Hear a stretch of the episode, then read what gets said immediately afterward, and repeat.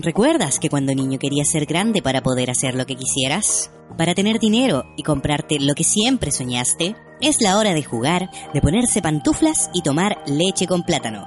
Bienvenidos a nuestro lugar de reflexión y diversión. Soy el perrito Pochito y los invito a preguntarse, ¿por qué crecí tan rápido? Muy buenos días amigos pochitos. Eh, Nos echaron de menos esta semana. Han pasado muchas cosas, ¿verdad, mi querida Fusilactic? Así es. Muchas cosas. Muchas cosas, muchas cosas. Eh, el tema del día de hoy va a ser un poquito largo, así que vamos a ir directo al grano, como ya pudieron leer, se llama Un gran poder, una gran responsabilidad, y obviamente hace énfasis en la famosa frase de nuestro querido hombre araña, Que a Johnny le encanta. obvio que yo amo porque crecí con él, pero básicamente quisimos hablar hoy día de nuestros superhéroes de infancia, de adultos, de no tan adultos y que nos han forjado también como, como personas y como seres humanos. Eh, básicamente por dos cosas, porque la semana pasada hablábamos de los amigos y nuestro japo vecino, nuestro querido aquí, Fue nuestro héroe. fue nuestro héroe y con- nos consiguió entradas para casi el estreno de Avengers Endgame y, pudimos ir a ver la película con él. Gracias a él. Gracias a él. Y entonces también es muy bonito como eh, superhéroes en común a mi, mi- miles de kilómetros de 14.000 distancia. kilómetros de distancia en realidad. Exacto, eh, pueden unirnos en un, en un solo sentimiento, por así decirlo. Y, eh, eh, eh, era muy cuático, porque de hecho, bueno, cuando fuimos a ver la película sin, sin hacer gala de spoilers, obviamente Se la lloró toda. es una película muy emocional y no solo aquí, todos los japoneses de la sala estaban llorándola y, Rígidamente y llorando. gozándola súper bien. Igual se portaron 7, o sea, Sí. nada que decir, eh, un silencio así. Absoluto. Ni Mm. siquiera aplaudían, ni siquiera se reían. No, nada, sí. No, sí. sí se reían, pero poco. Como que se reían para adentro, así. Así como, Por Dios, eso no es reírse. la verdad. Pero bueno, chicos. Así que el día de hoy vamos a hablar un poquito de los superhéroes, que, que si bien es cierto, es algo que, que surgió como en, en la última centenario, así por así decirlo, de, de la manera comercial y como lo conocemos hoy en día, así como el superhéroe con superpoderes y capa. La figura como del héroe eh, existe desde la antigüedad y era como una forma de darle espíritu y ambiciones, por ejemplo, a la gente en épocas, por ejemplo, donde vivíamos en guerra. Eh, existían muchas leyendas y se pensaba, por ejemplo, que la Tierra era plana en ese tiempo y ah, con monstruos y cosas, el mismo Hércules, por decirte. Pero han cambiado mucho esas cosas y actualmente creemos mucho más en la fantasía y lo, y lo, y lo hacemos propio, porque muchas veces esa fantasía también está eh, implementada en nuestro contexto, en nuestra época. Ligada a nuestro contexto. Mm, Completamente. po. Yo creo que en ese sentido, uno de los primeros personajes femeninos que yo sé que a ti te, te pegó muy fuerte fue tanto Sakura Card Captor como Sailor Moon. Primero Sailor Moon. ¿Primero Sailor Moon? Sí, pues sí, Sailor Moon es más vieja. Sí. Sí. Pero, pero, por ejemplo, a ti, como, como niña, ¿qué, qué te llamaba la atención de la serie? ¿Qué me llamaba la atención? Mm, Porque, porque vienen siendo como, la- creo yo, en televisión abierta chilena, eh, probablemente la primera superheroína mujer, aparte de Supergirl, pero no cuenta mucho porque siempre estuvo como bajo el alero de Superman. ¿Qué me llamaba la atención? Bueno, que tuviera obviamente poderes, que pudiera salvar al universo completo, porque no salvaba la Tierra, salvaba el universo completo. ¿Ah, sí? Sí, muchas veces. Y, mm, y era ella con su grupo de amigas, mujeres empoderadas. Y un gato. Un gato que hablaba, obvio. Pero, ¿qué me llamaba la atención? Es que tal vez el símbolo como de mujer empoderada y todo eso no me llamaba la atención cuando era chica. A mí me llamaba la atención, primero que era mujer, obviamente. La eh, las transformación. transformaciones increíbles Sí, las transformaciones yo creo que siempre han sido un punto muy a favor de los superhéroes. de las Magical Girls. No, no, no, pero en general de, de todo superhéroe, como el acto de la transformación, el, el acto de como convertirse en el superhéroe, eh, es algo que, por ejemplo, se refleja mucho en las películas, también. ¿Ah, sí? Sí, por ejemplo, bueno, las Magical Girls tienen como toda su, pro- su transformación preestablecida, pero por ejemplo los Power Rangers también, así como It's Morphin Time. Buen punto. Sí, po, o Iron Man, por ejemplo, eh, uno de los momentos más bacanes de todas las películas era cuando se ponía la armadura. Y, al- y fue algo que fueron innovando película tras película. Ya a ¿Cachai? Johnny le encanta Iron Man. Obvio, mi personaje favorito. Eh, o por ejemplo el mismo tema de Spider-Man Homecoming, que fue algo muy bonito que trabajaron, cómo se ponía Spider-Man el traje y que era como un cabrón chico así como Pero casi... Pero, entusiasmadísimo que se, que se empelotaba para Ah. ponerse el traje. pero como que todos los Spider-Man se transforman así, transforman. Sí, po, pero, pero igual, pero por ejemplo, yo encuentro que el de Homecoming es como el más original en ese sentido, po. ¿Por qué? Porque, porque tiene un traje que hace algo. ¿Cachai? Que el traje de Homecoming, no sé si te acuerdas, que es como los trajes de Evangelion, que como que te quedan sueltos. Ah, y él y que después apretaba la, la araña y quedaba apretadito y después como que probaba el sistema computacional, los ojos se movían, había como una especie de transformación en ese Spider-Man. Entonces igual eso es como cool. Cool. En esta época. En esta época, sí, pues. O el mismo hecho, por ejemplo, de Superman que se cambiaba en un teléfono, en una cabina telefónica, girando muy rápido. ¿Nunca lo viste? No me acuerdo. No, bueno, ya. No, perdón. Pero, o los Power Rangers mismos, cuando invocaban, por ejemplo, el Megazord y el Megazord se armaba. Es que eso es muy japonés. Sí, eso es muy japonés, pero lo que voy que el, el superhéroe siempre tiene un acto de transformación. Y que es como lo que a todos nos encanta, po. ¿o no? Sí, pero hay un superhéroe en el que yo quería hablar ¿Ya? que no tiene transformación. Ya eran superhéroes. ¿Cómo cuál? Superheroínas. Las chicas superpoderosas. Oh, ¿verdad? Ellas siempre eran así.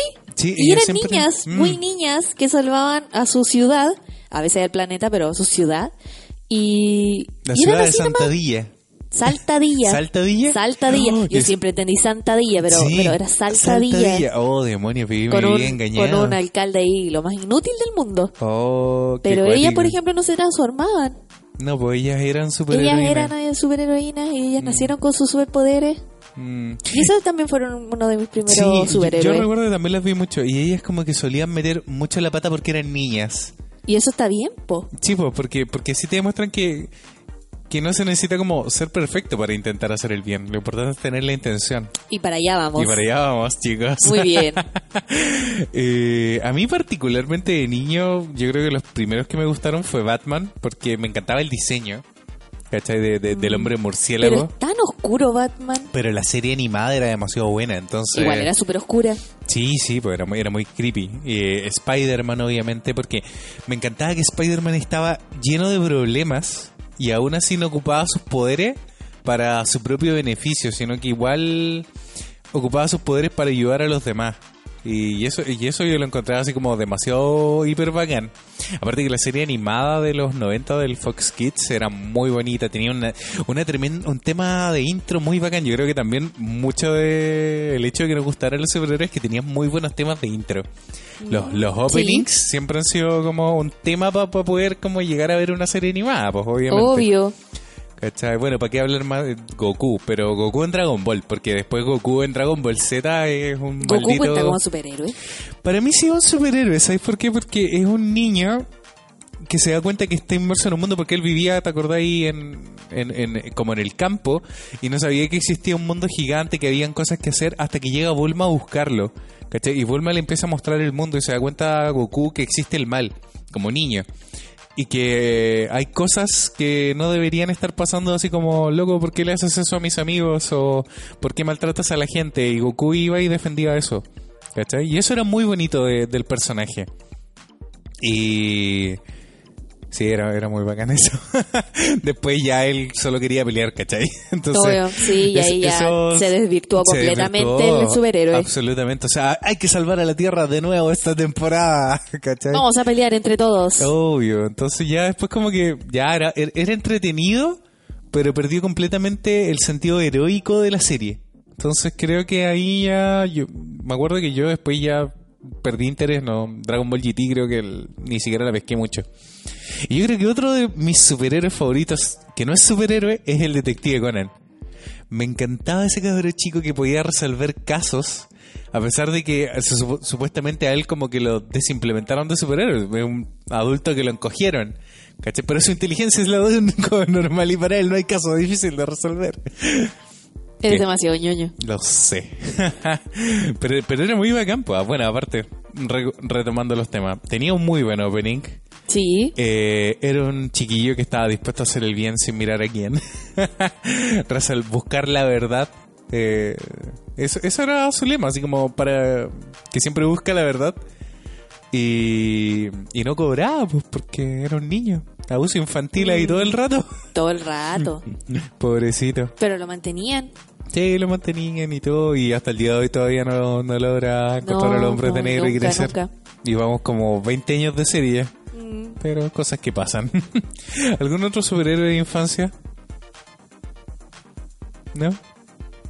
No que yo recuerde. ¿No? A mí me gustaba mucho el Capitán Planeta.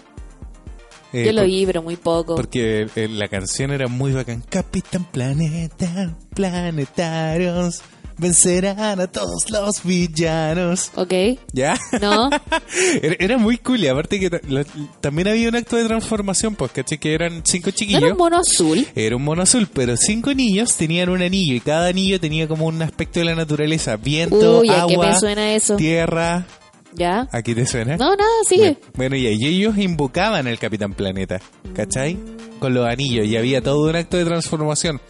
Así como... Pero ellos no servían para nada, o sea, tenían el anillo, invocaban al superhéroe invo- y... Invocaban su elemento. Por ejemplo, la chica del agua podía invocar agua, ¿cachai? Y llevar olas, por decirte. O la chica del viento podía invocar el viento. ¿Y para qué invocaban entonces al Capitán, Capitán Planeta? Ah, cuando ya estaban a punto de ser derrotados, obviamente era como Megazord, ¿cachai? Ah. Llamar al Capitán Planeta. Y el Capitán Planeta era todos los poderes juntos en una sola persona. Ya. ¿Cachai? Y era muy cool, era como super glam de los 90, 80 incluso. Y no, era, era muy bacán. Y, pero a mí me da risa en los 90 porque eh, yo sentía que le ponían color con el medio ambiente, así como con la contaminación, las empresas. con- Oye, a mí de chica esa cuestión me llamaba la atención y, y- y lo- y me lo tomé como algo muy serio. ¿En serio?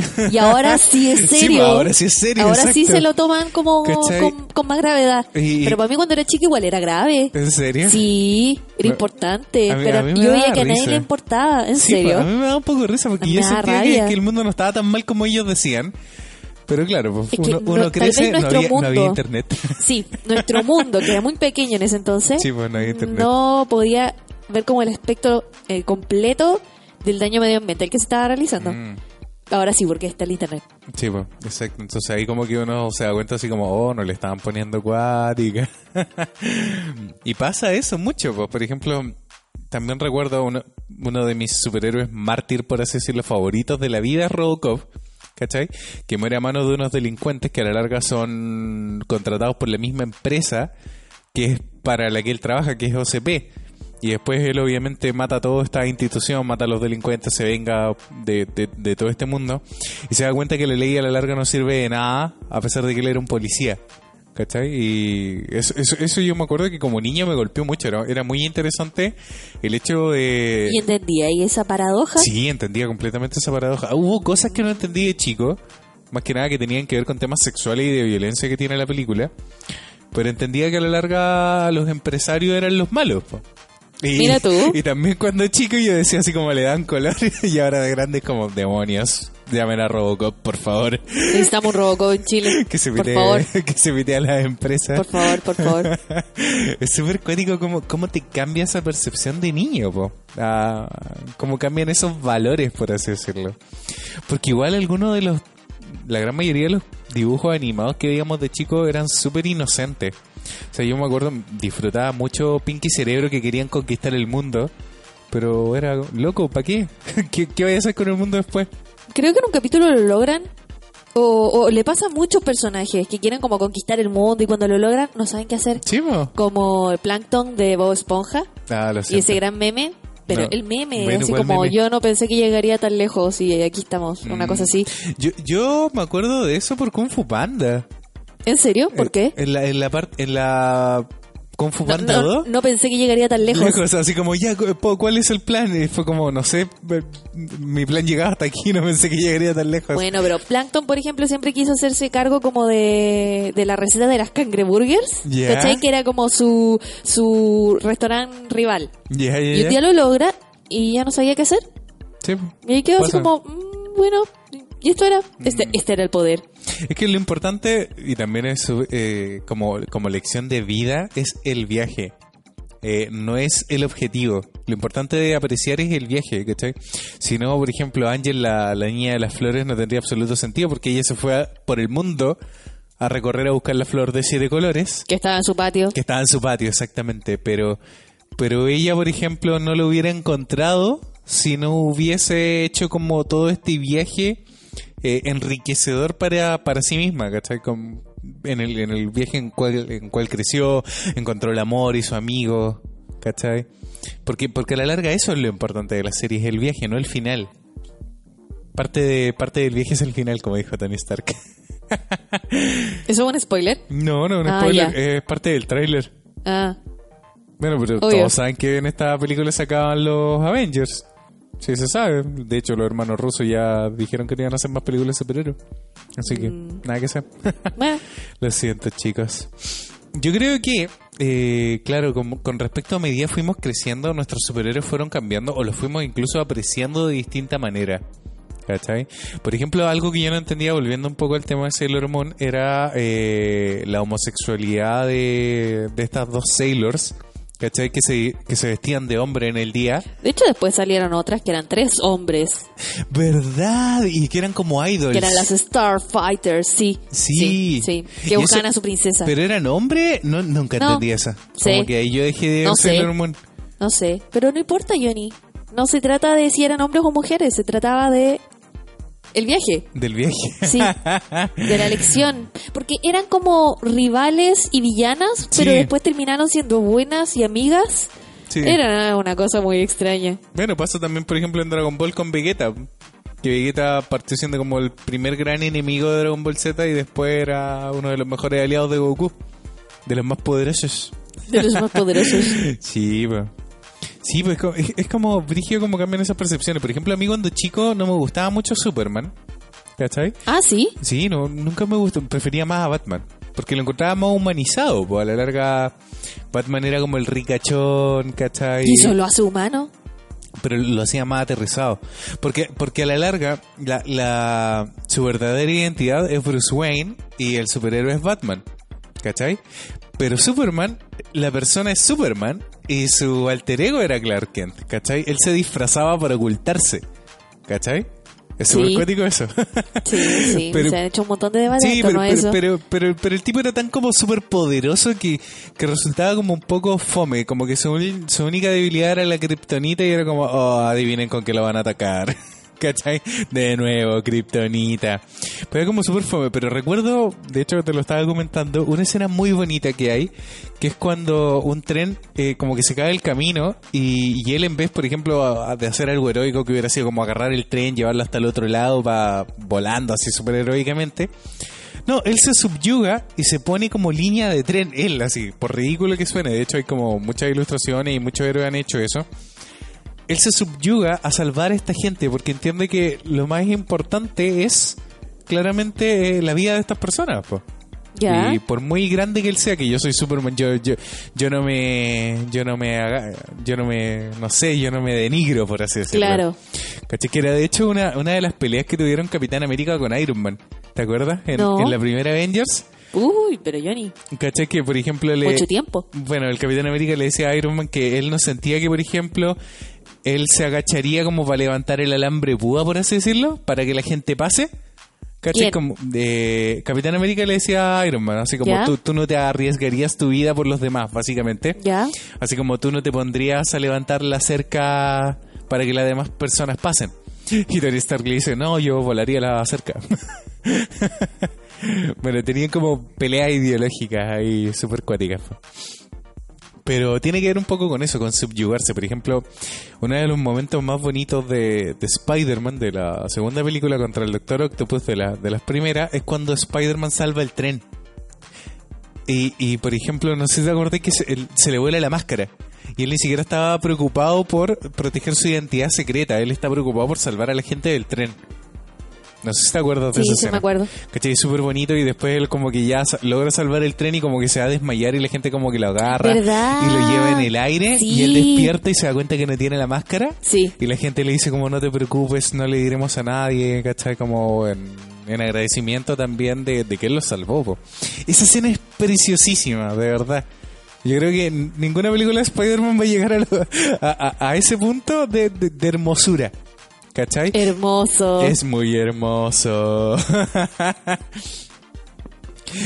Y- pero sabes que ahora que lo pienso, sí, hay uno en, en la segunda Spider-Man, en la segunda iteración, ¿cachai? Cuando estuvo Andrew Garfield, ¿Ya? ya, en la primera. Hay una parte, me acuerdo, donde el lagarto como que empieza a tirar unos autos por el puente. No sé si te acuerdas. No, no me acuerdo para nada. Oh, yo he visto muchas veces esa película. Sí, a mí parece. me encanta. ¿Ya? Bueno, ya. Y hay un niño atrapado en un auto y un papá como que le dice a Spider-Man que, que el hijo está atrapado en el auto, ¿cachai? Y él baja y habla con el niño y el niño se asusta porque obviamente ve un tipo con máscara de araña, toda la cuestión, y él se saca la máscara y le dice como, no, mira, soy, soy normal, soy, soy como tú. ¿Cachai? ¿Ya? Y el niño como que le dice como, loco, necesito que subáis porque si no el auto se va a caer, ¿cachai? Vamos a morir los dos, apúrala. Y como el niño no estaba como tan nervioso, él le pasa su máscara y le dice como, ponte la máscara, te va a dar poderes, ¿cachai? Súper bonita esa escena, porque él es como muy amable con el niño.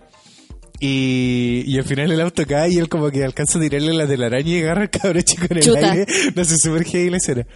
Pero, pero es muy bonito ver, ¿cachai? Después él llega con el niño con su máscara, obviamente puesta, y le entrega el niño al papá. Y el niño de verdad está como tan agradecido y le da las gracias como tan honesta. Y, y ocurren dos momentos muy bonitos en eso que él por, por primera vez como superhéroe, porque hasta ese momento lo único que andaba haciendo era buscando al asesino de su tío. ¿Cachai? El único objetivo de Spider-Man. Eh, exacto, po. Y, y por primera vez siente que hace algo bueno. Y es muy bonito eso porque marca un, un quiebre en el personaje en, es- en esa película.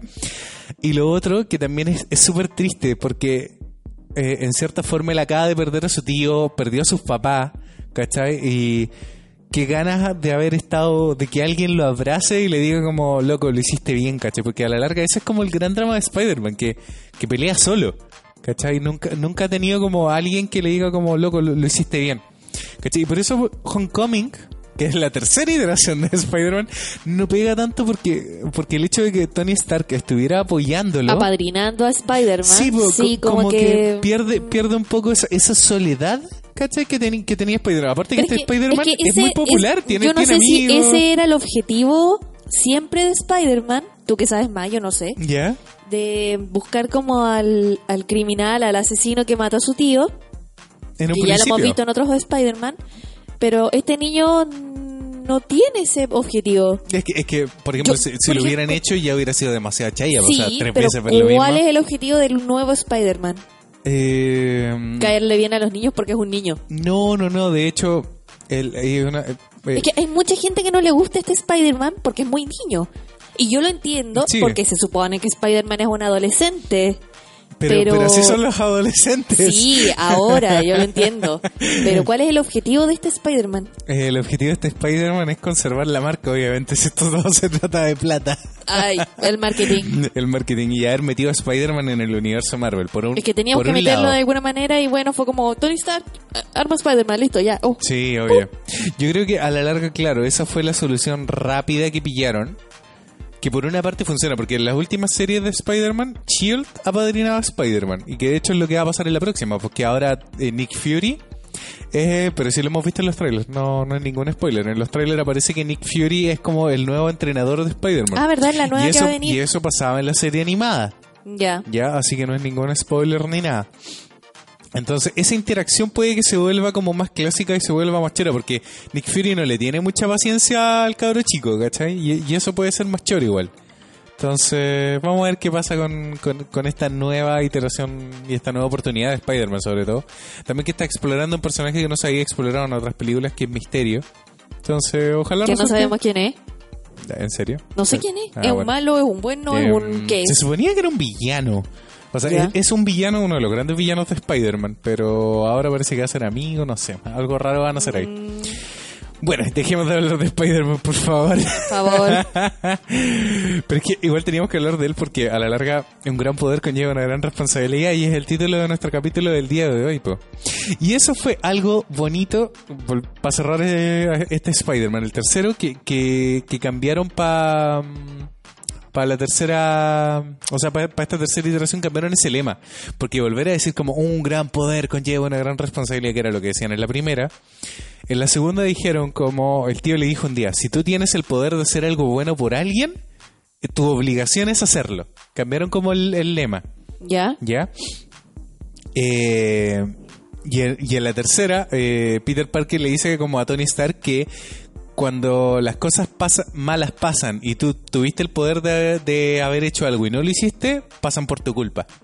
¿Cachai? Es como que le dieron esa vuelta. Igual fue bonito porque iba con el contexto de la película de Civil War, que estaban como firmando los tratados de Sokovia, ¿te acordáis? No. No, no te acuerdas de nada. No, tú. nada, nada. Es que Civil War para mí fue una película como demasiado política, entonces como Sí, que no, no la agarré bien, no enganché con, con eso. Mm. Porque yo quería una película de Avengers, simpática, divertida, muchos pu, pu, pu, y se acabó. Una trama hueca, vacía. Pero se pusieron demasiado denso y fue como, ay, Pero es, que, pero es que el universo Marvel igual es súper denso. Yo no necesito una película densa. No estoy pagando para ver una película densa. Quería ir a entretenerme. Quiero ver Avengers. Pero, pero, pero la película en sí es muy buena. Bueno, por lo mismo no me acuerdo de nada. No, ok. bueno, en fin. Pero. Pero eso, ahí hicieron como esos cambios de iteraciones, caché, con respecto a este lema para que la película tampoco aburriera. po. Porque es lo mismo, me acuerdo cuando salió la segunda Spider-Man en la radio siempre decían como, y de nuevo van a matarle al tío. ¿Cachai? Porque, porque es la historia del personaje, pues volver a Claro. mostrarles como estúpido, ¿cachai? Pero en la tercera, en la última, con el Spider-Man joven, niño, Ya. no muestran que matan al tío, No, solo se sabe que el tío está muerto. Sí, lo mencionan. Pero no se sabe por qué está muerto. No, no, no lo han dicho, pero me imagino que será por las mismas razones de siempre. Lo mataron. No, no, no, siempre fue, siempre fue la culpa de Peter, porque pudo detener a la persona que le mata al tío y no lo hizo, ¿cachai? Eso, eso era, ese era el motivo. ¿cachai? bueno. Pe- Pero en la primera tiene mucho más sentido que era el sentido real que tenía en los cómics, pues, porque él iba a unas peleas como callejeras, así decirlo, de ah, lucha libre, para juntar plata para impresionar a Mary Jane, porque quería comprarse un auto, ¿cachai? Es- ¿En serio? Esa era la verdadera razón. Él quería un auto para impresionar a Mary Jane, ¿cachai? Un capricho completamente. Para eso quería la plata, no para ayudar a sus tíos que loco andaban apenas con Y las eran cuentas. súper pobres. Eran súper pobres. Entonces, claro, ese es como un uno de los grandes errores y dolores de Spider-Man. Y más encima cuando el loco no le quiere pagar como toda la plata y llegan a asaltarlo y le dice como, no sé, es tu problema, ¿cachai? Y el mismo delincuente que sale arrancando es el que le mata al tío. po. Entonces, esa es como la culpa de Spider-Man. ¿Cachai? Que eso pasaba en la serie animada y en los cómics antiguos. En la segunda, el loco solamente andaba comprando en un mini market, ¿cachai? Sí.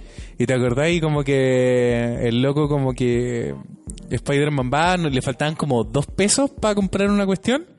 Y el loco le dice como, no, no te lo puedo vender, ¿cachai? Y, y el otro como que le roba y le tira la, la barrita como de cereal o algo que él compraba y después sale y lo deja ir y le mata al tío también.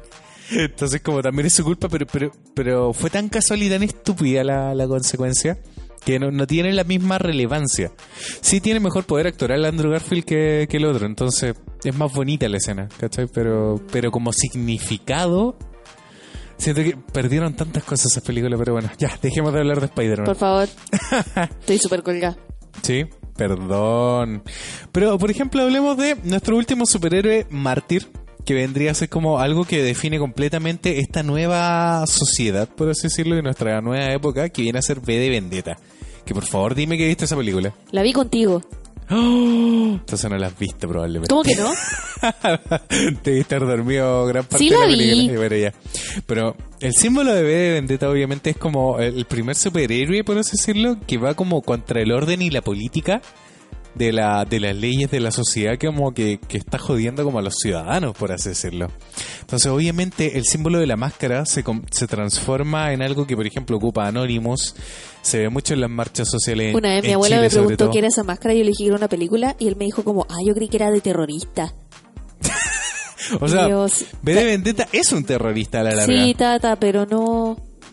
No va por ahí. Pero bueno, No, Yo me acuerdo cuando vi la, la B de Vendetta de los Wachowski, me encantó. La encontré una película genialísima. Aparte que está muy bien dirigida, es muy bonita.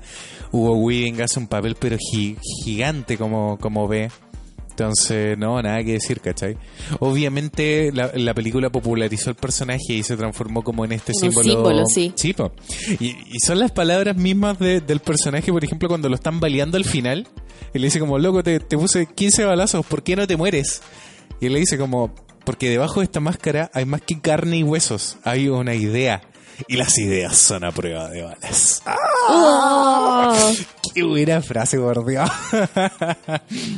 Lamentablemente hoy en día, por mucho que tengáis buenas ideas y si salís una marcha te pueden valer igual, cabrón. Así que pórtense bien. Mm, Las cosas están... O sea, hay que luchar por sus convic- por tus convicciones. hay que ¿cachai? luchar por tus convicciones. Sí. Yo de verdad miro a toda la gente que va a las marchas y me hubiera encantado ir eh, a la última marcha que hubo para el Día de la Mujer, pero Mm. estábamos a 14.000 kilómetros y que no mueran esas convicciones, por favor.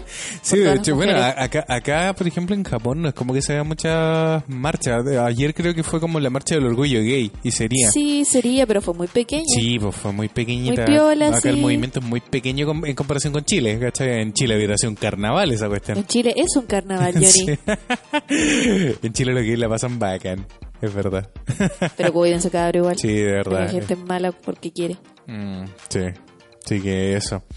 Bueno, para cerrar un poquito como ya nuestros personajes y superhéroes, eh, contarles también chicos que no solamente existen los superhéroes, yo creo que de, de nuestra infancia también existe como la figura del héroe que no necesariamente es alguien con superpoderes o alguien que, hace- que, que combate como contra los malos. Por ejemplo, en nuestro caso, igual nuestros héroes de infancia fueron, no sé, el profesor Rosa, eh, Cachureo, por decirte que, claro, ahora uno de grande se da cuenta que, por ejemplo, Cachureo plagiaba todas las canciones. Y es una decepción. Sí, po. o el profesor Rosa, por ejemplo, se le cayó mucha gente con el video prohibido, donde salían haciendo, Todo el rato, o sea- orinando en el cerro. Para mí perdió todo el respeto. ¿Cachai? Bueno, Todo el respeto. eh, esas son cosas que, por ejemplo, pasan cuando, cuando uno pero, pero fueron igual nuestros héroes de infancia, sin, sin duda alguna. Y yo creo, por ejemplo, una de las cosas que cambian cuando somos adolescentes es con el descubrimiento musical a través de, de ideología o sentimiento. Por ejemplo, que una banda sea como tu superhéroe, por así decirlo. Sí, pasa. Eso- Pasa sobre todo cuando uno es adolescente Sí, que po. necesita como inspirarse en alguien Para entender, para entender tu mundo para entender tu mundo, claro, y qué mejor que hacerlo a través de la música. obvio. Y, y- De las letras, de los sonidos, de los ritmos, de todo. mm, y pasa que a la larga ellos también, por ejemplo, Ah, cuando- es que yo sé a dónde va el Johnny ahora. Ah, que cuando estás como adolescente, eh, esa música te puede salvar la vida incluso, porque, Sí. porque obviamente uno está pasando por, por etapas muy complicadas. A veces Ser adolescente es tan complicado. es súper complicado, por- pero porque no, no tienes las herramientas para entender qué está pasando, básicamente. Y porque no te dan las herramientas, porque estás como en la transición de ser un adulto, pero sigues siendo un niño. Entonces Sí. no puedes decidir muchas cosas, pero a la vez tienes que hacerte responsable de otras. Sí, eh, es, es una etapa muy Mm, complicada. sí, es complicada. Entonces, por eso de repente, claro, aparecen como estas bandas, por, por así decirlo, o incluso películas. Por ejemplo, yo tengo héroes de películas que, que me ayudaron mucho como en mi, en mi descubrimiento como, como ser humano, ¿cachai? Y, y pasa mucho eso que eh, a través de, lo, de la música, de los superhéroes, de las películas, eh, nosotros queremos como que ese superhéroe nos salve solo a nosotros.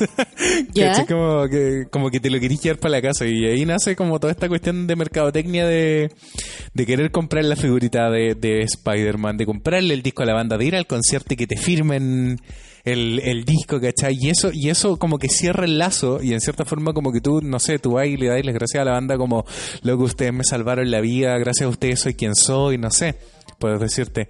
Es, es un tipo de heroísmo que yo creo que las bandas no persiguen, ¿cachai?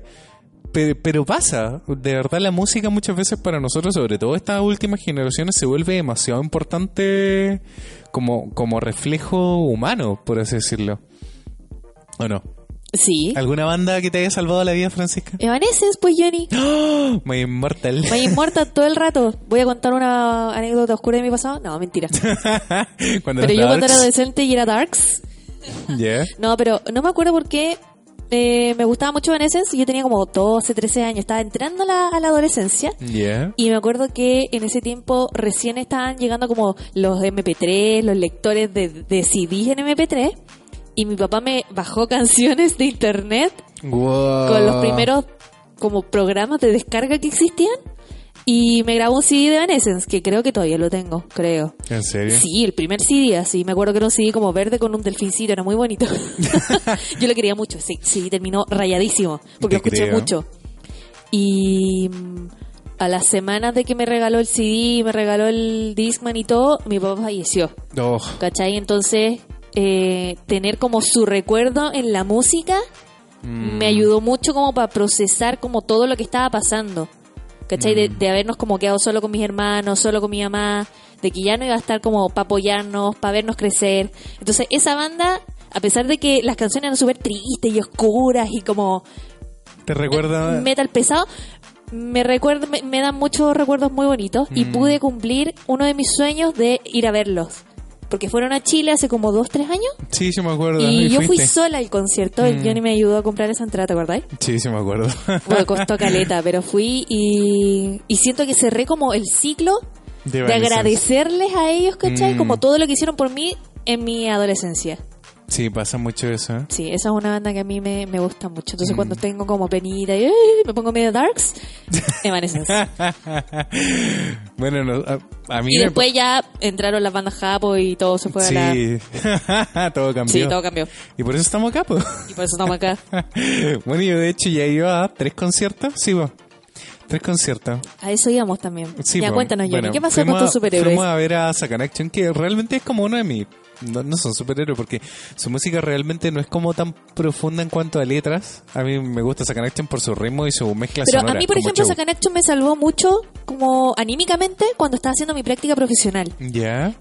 Tenía un iPod ¿Verdad? y el Johnny metió canciones de, de Sacan Action. Yo no los conocía en el iPod y todas las mañanas me iba escuchando así, me iba deprimida, así como, puta, no quiero ir a trabajar, tengo que hacer esto, perdón. Y, y me ponía a escuchar Sacan Action y era como, ya, pucha, no es tan mala la vida, vamos a trabajar. El trabajo que tenía era bacán, no Sí. me puedo quejar. Sí. Ahora me quejo de lleno, pero de verdad lo pasé súper bien en mi práctica. Sí. Pero Sacan Action, ¿cachai? Me salvó como en esos momentos tristes en el que no me quería levantar temprano y no quería ir a trabajar. Y ahí estaba tu dosis, Action, tu dosis de energía. Mi dosis de energía semanal. Mm. Y los pudimos ir a ver, pues, y eso también Y, fue y tú bacán. les devolviste esa energía. Y les devolví esa energía No, y lo grité todo. lo- y lo dimos para que vean mi último cómic. Sí, Mi ¿verdad? último cómic, no en el de hoy día, en el que van a ver ahora, el de la semana pasada, eh, hablé un poco de Sacan Action. Sí. De lo injusto que es la lotería japonesa, Ah, pero, pero lo pasó muy increíble. Bueno, a mí me pasó eso con Ayumi Hamasaki, que para mí nunca fue una heroína. Yo estaba de- derechamente enamorado de Ayumi Hamasaki en mi adolescencia. tu mamá lo recuerda. y me tocó La peor lotería del mundo para esa entrada.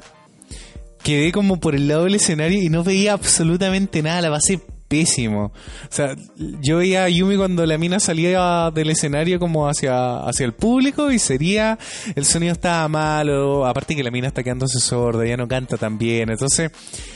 Me, me sentí como súper incómodo, como que, y más encima fue como el día después del concierto de Sacan Action que había estado increíble. Increíble, fue el día siguiente y Sí. claro, y no le fue bien No, Johnny. po. o sea, no Pero le fue bien a que fue justicia divina. Porque la Justicia divina. había- porque la. Fran compró las entradas, jugó la lotería de Sacan Action, se ganó la lotería. ¿Y quién queda en una buena ubicación? El Johnny. El Johnny. bueno, y ahora para Burnout, Burnout, Burnout Syndromes, Syndromes. que son los que cantan los openings de Haikyuu, eh, fue demasiado bacán. El Johnny fue al concierto la semana pasada. Yo no quería ir, Estaba muy cansadito. estaba súper cansada así después de... No, no Sí, hubiera podido pero, ir, pero, vamos a, pero vamos a ir a verlos pero de vamos nuevo. a irlo a ver, eh, sí, A juntos. fin, de, a fin de año. en Entonces, el igual me gusta la banda, pero como que no tenía ganas de ir a verlo tan, Mm. tan luego. Pero la embarró, de, de verdad, le pusieron demasiado cariño hacia su público. Y eso como que de verdad a mí me, me llenó. De hecho, como que ahora adoro más la banda todavía. Fue un concierto increíble, como de casi tres horas, donde hicieron de todo. Así pusieron eh, temas audiovisuales, o sea, me refiero... Hicieron Hicieron, Mansai. hicieron Mansai, que es como el, lo que hacía Dinamita Show en Chile. stand-up como- Stand-up como en, en dupla, que uno hace como el tonto y el otro es como el inteligente y se, y se ríen mutuamente. Bueno, ellos también hicieron Mansai, porque hicieron como un juego de volver al futuro. Como que ellos venían del futuro a, a arreglar este concierto porque para ser exitosos, pero que como que de repente cambiaron una línea temporal y terminaron siendo humoristas. Entonces tiraron unos chistes en medio del concierto. No sé, eh, el concierto concierto como show estuvo increíble. Y cuando pensábamos que no podía estar más increíble, como que los tipos ya vienen el encore y, loco, bajan al público, salen por atrás. Y ahí el Johnny explotó. Y yo me doy vuelta y, loco, tengo al vocalista al lado, pero al lado. El vocalista que puede tener como 10 años menos que el Johnny. De hecho, sí, tiene como 10 años menos que yo. Pero loco, yo te juro que lo único que fui, fui, fui lo toqué así, le dije como arigato, gozaimasu". Desde ese día el Johnny no se lava la mano. Te imaginas. Se me está cayendo. Pero, pero, pero, pero siento que eso cerró un ciclo, porque de verdad la música de Burnout Syndromes es muy bonita espiritualmente hablando, por eso la ocuparon para Haikyuu. Es súper motivacional, Sí, así como súper cumple, motivacional. cumple tu sueño. Yo me acuerdo que también cuando íbamos a trabajar el año pasado, Oh, cuando ¿verdad? decíamos como otro día más, pero para ir a Japón poníamos burnout en, Sí, el, en el y- auto y, como ya energía. vamos. ¡uh! Exacto. Era bacán. Sí, de verdad. Escuchen los chicos, son muy buenos. Y de verdad. loco, Hikari que- Are. O sea, en, en- en Chile un artista se tira al público y no sale vivo, ¿cachai? No, no, pero acá ¿qué pasó? Cuéntanos. No, acá, por ejemplo, bueno, aparte que en el concierto estaba como plagado de mujeres, eran como 80% mujeres y 20% hombres, eh, las chiquillas quedaron paralizadas, no, jamás esperaron que, que el, que el artista bajara al público a darles la mano, ¿cachai? Y todo así como que lo tocaban muy suavecito, casi como un acto heroico, como lo que contábamos recién de Spider-Man, que lo llevaban como en el aire así y, le daban las gracias. Fue exactamente eso, así como... De verdad, yo también hice eso, fue como, lo toqué suavecito, le dije como arigato, porque eh, fue un poco como gracias por tu música, gracias por su esfuerzo, porque de verdad ser músico es una pega increíble eh, en cuanto al sentido de cuánto tienen que trabajar estos japoneses, de verdad se matan día a día, Se matan. se matan, de verdad. y, y de verdad decirle así como, loco, gracias por tu música, fue como cerrar un ciclo, jamás me esperé en la vida que el loco iba a bajar al escenario y, y más encima justo me tocó el vocalista, porque bajaron los tres pues, y se fueron por distintos lados. Y el vocalista llegó como donde estaba yo. No, te juro, fue... Bueno, la fueron medio. Yo llegué así, pero hiperventilado. Hiperventiladísimo. No, pero Johnny llegó ese día muy feliz, fue bacán. Sí, sí. Para, redimir a Yumi. claro, me inspiró energía y fue como ya, vamos a ir a verlos para Sí, la otra. exacto. Aparte que tampoco era un concierto caro para no, nada. para nada. Y, y fue un tremendo show, de verdad. No, nada que decir, chicos. Son la mejor banda de ver. Ah. Por siempre Burnout. y eso es como algo heroico que yo siento que son cosas que van cambiando, que no necesariamente se tiene que ver con eh, ganarle algo, gan- de repente hasta ganarle la vida. Por ejemplo, yo siento que uno de los grandes superhéroes chilenos que tenemos son como los futbolistas, como el Alexis Sánchez. Para un, pa' un montón de gente, Alexis Sí. Sánchez es, es un superhéroe. N. ¿Cachai? Porque le ganó la vida, porque, porque sigue siendo un niño, ¿cachai? Y yo creo que es como el único que no se ha mandado una embarrada, borracho, curado, chocando un auto. Mi familia está bien. ¿Cachai? Y, y eso es un muy buen ejemplo a seguir para los niños también. ¿Cachai? Pues pa- para que Sí. se liguen al fútbol de una manera Sana. completamente sana, deportiva, casi a lo, a lo, a lo el balón es mi amigo y chao, ¿cachai? Porque, porque Alexis Sánchez yo siento que representa eso. Eh, contrario a otros futbolistas que lo único que quieren son plata, exceso y... No Mujerzuelas. Sé, mujerzuela y tomárselo todo, ¿cachai? Mm. De hecho, Alexis Sánchez creo que el único como que sigue soltero. Pero no vamos a hablar más Pero, de fútbol. bueno, ¿Pero qué? nada, pues si tenía su polola y después Sí, pues, ya pero no. parece que y no, bueno, sí. No, sí. Podría ser gay. De repente era una de esas. Podría ser gay y tendría mucho menos problemas. Pobrecillo. puede ser, puede ser.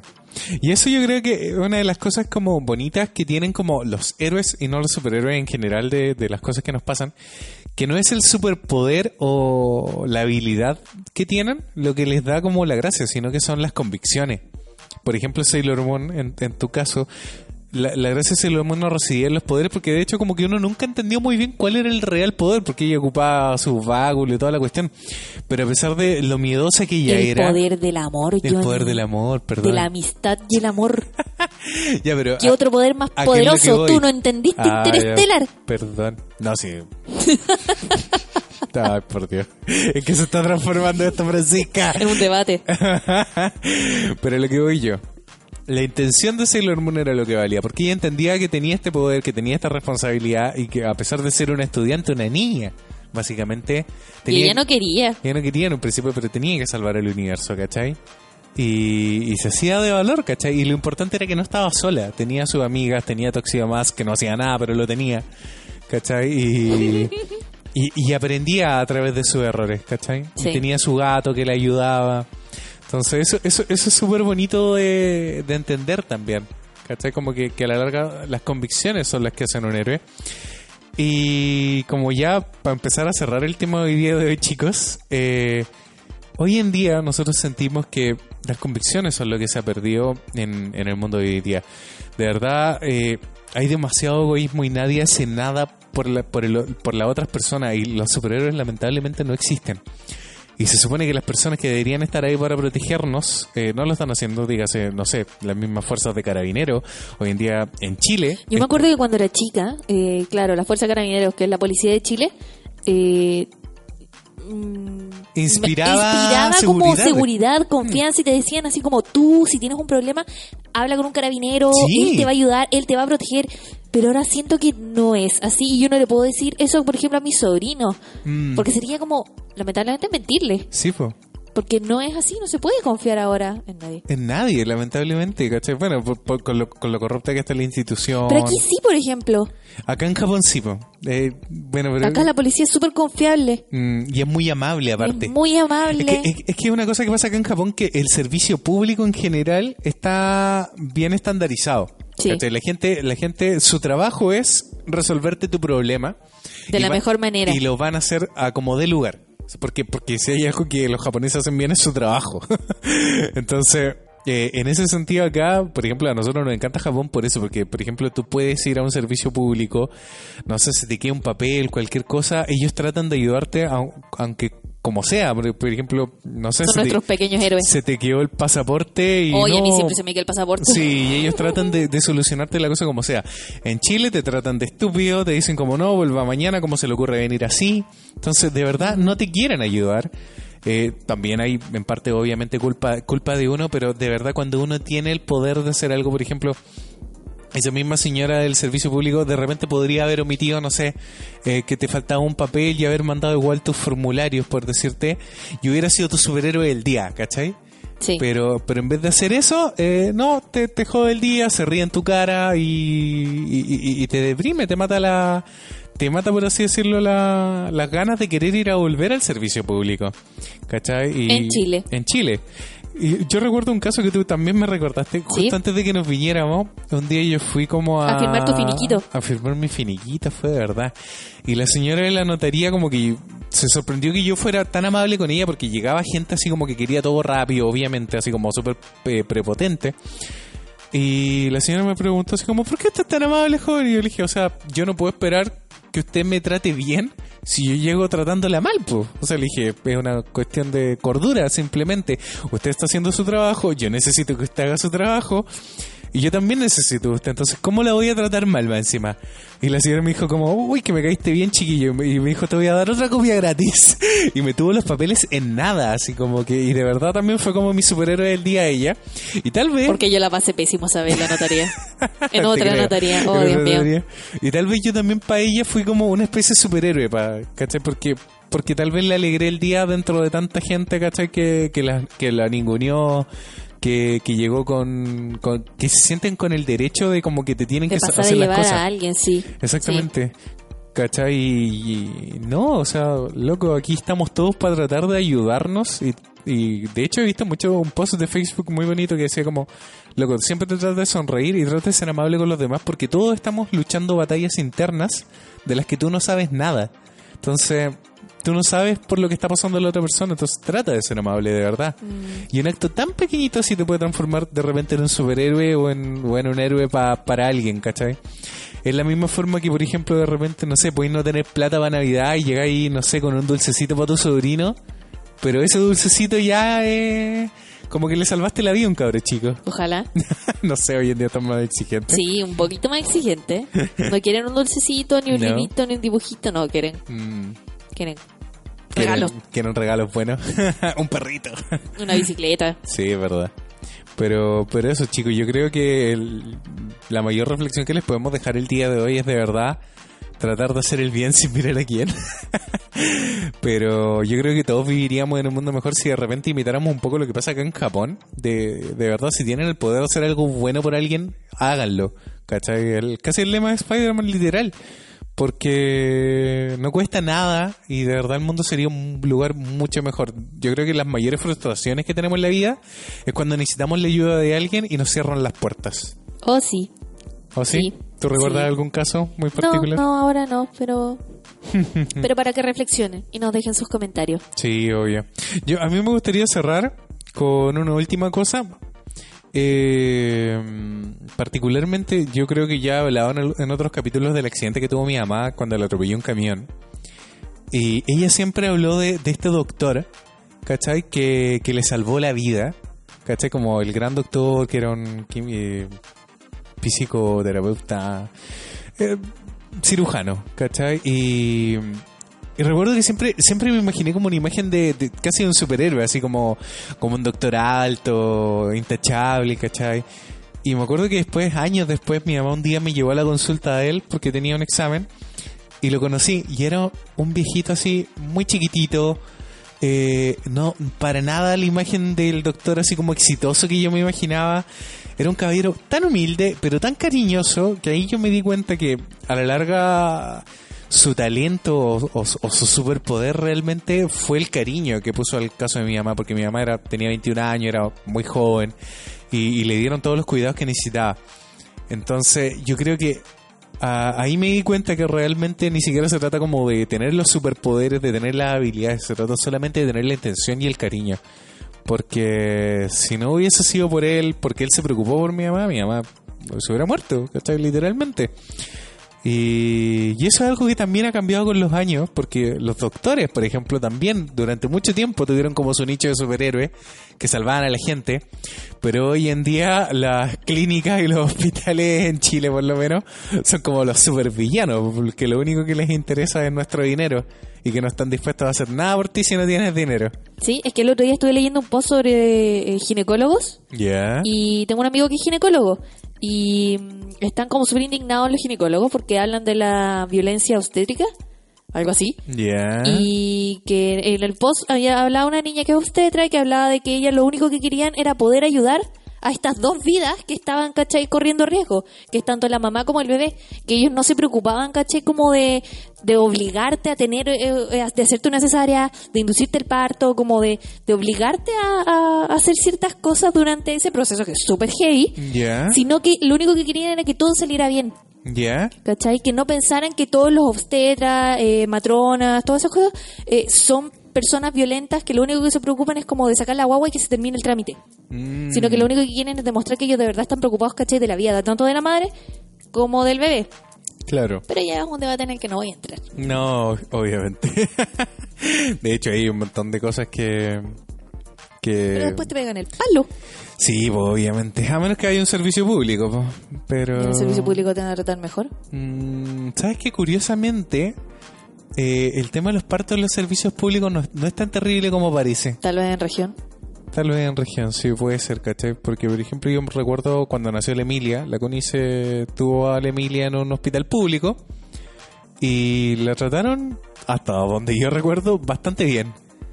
Que hable ella. Que hable ella. Connie, déjalo en los comentarios, por favor.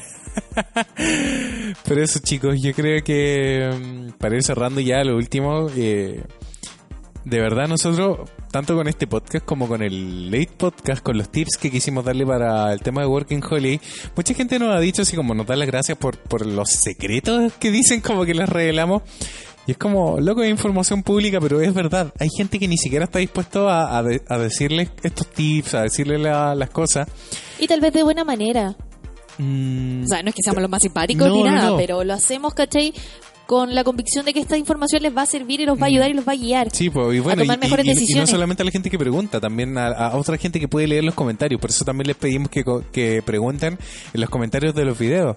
Porque alguien más lo puede leer y así no tenemos que estar respondiendo mil veces. y es típico, así que... Pero eso, o sea, de- nos nació de ahí, de querer ayudarlos también, ¿cachai? Porque, Sí. porque tenemos como este superpoder de estar acá en Japón. Claro. y... y poder contarlo. y poder contarlo y a nosotros nos hubiera encantado que nos hubieran dado todos estos tips, siempre lo decimos, entonces, en fin. Me- sé que me queda un- una última cosita en el tintero que, que íbamos a hablarlo y se nos pasó completamente, que es de los villanos. Y es como cuando tienes el poder de hacer el mal, Mm, ¿te acuerdas? sí. Ya, y que tenía que ver con, con algo que pasó, no sé si ustedes han visto la noticia, pero como que un tipo en China eh, eh, spoileó como el final de Avengers a toda la gente que estaba esperando en la fila pa- Para entrar a la siguiente para entrar a la, a la película y le sacaron la mugre.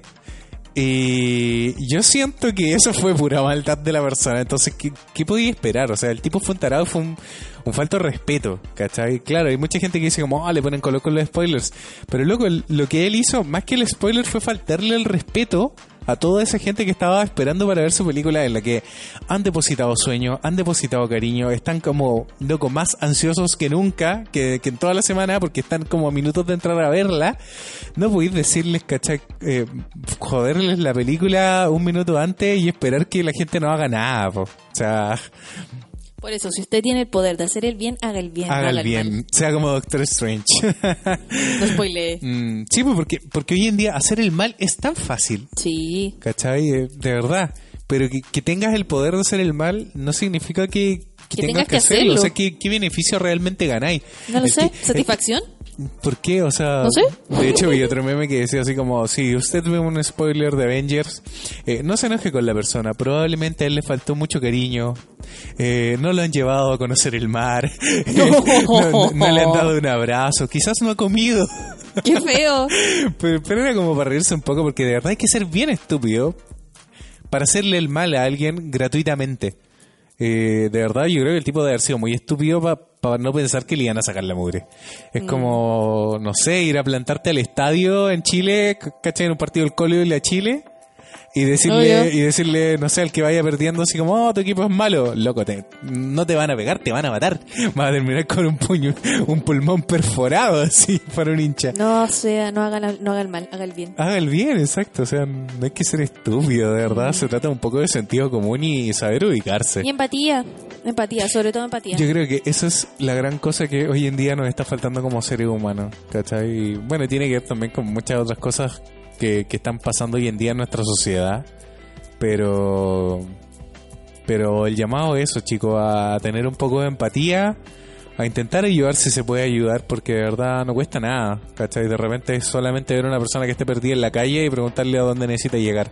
Y con eso basta, nada más que eso. De repente ayudar a la abuelita a agarrarle el brazo para que se pueda subir o en el simplemente preguntarle a tu amigo, ¿Cómo está? ¿cómo estás?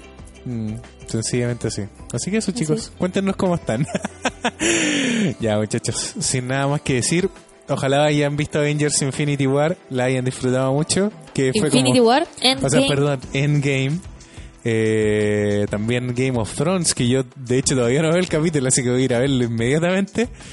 Y. Eso. Y eso. Que tengan un buen E- lunes. Este, este es un año en que. Bueno, esta, esta década ha sido una, una década increíble para los superhéroes. Estoy cerrando el capítulo. Perdón. Disfruten sus superhéroes, hagan el bien, sean empáticos, Y saluden miren a a su amigo, no miren a quién. Y que tengan una buena semana. Sí, nos Sí. vemos el próximo nos vemos lunes. el próximo lunes. Y de Chao. hecho nos vemos el viernes en el Elite Podcast. Oh, ¿verdad? No se pierdan el late podcast de Sí. esta semana. Va a estar un poco glotoncillo. Sin Para spoilers. ya, chicos, nos vemos. Los Adiós. queremos a todos. Chaito. chao. Recuerden amigos, no olviden dejar su comentario y compartir este podcast. No abandonen al niño que llevan dentro, al niño que algún día fueron. Y nos vemos el próximo lunes.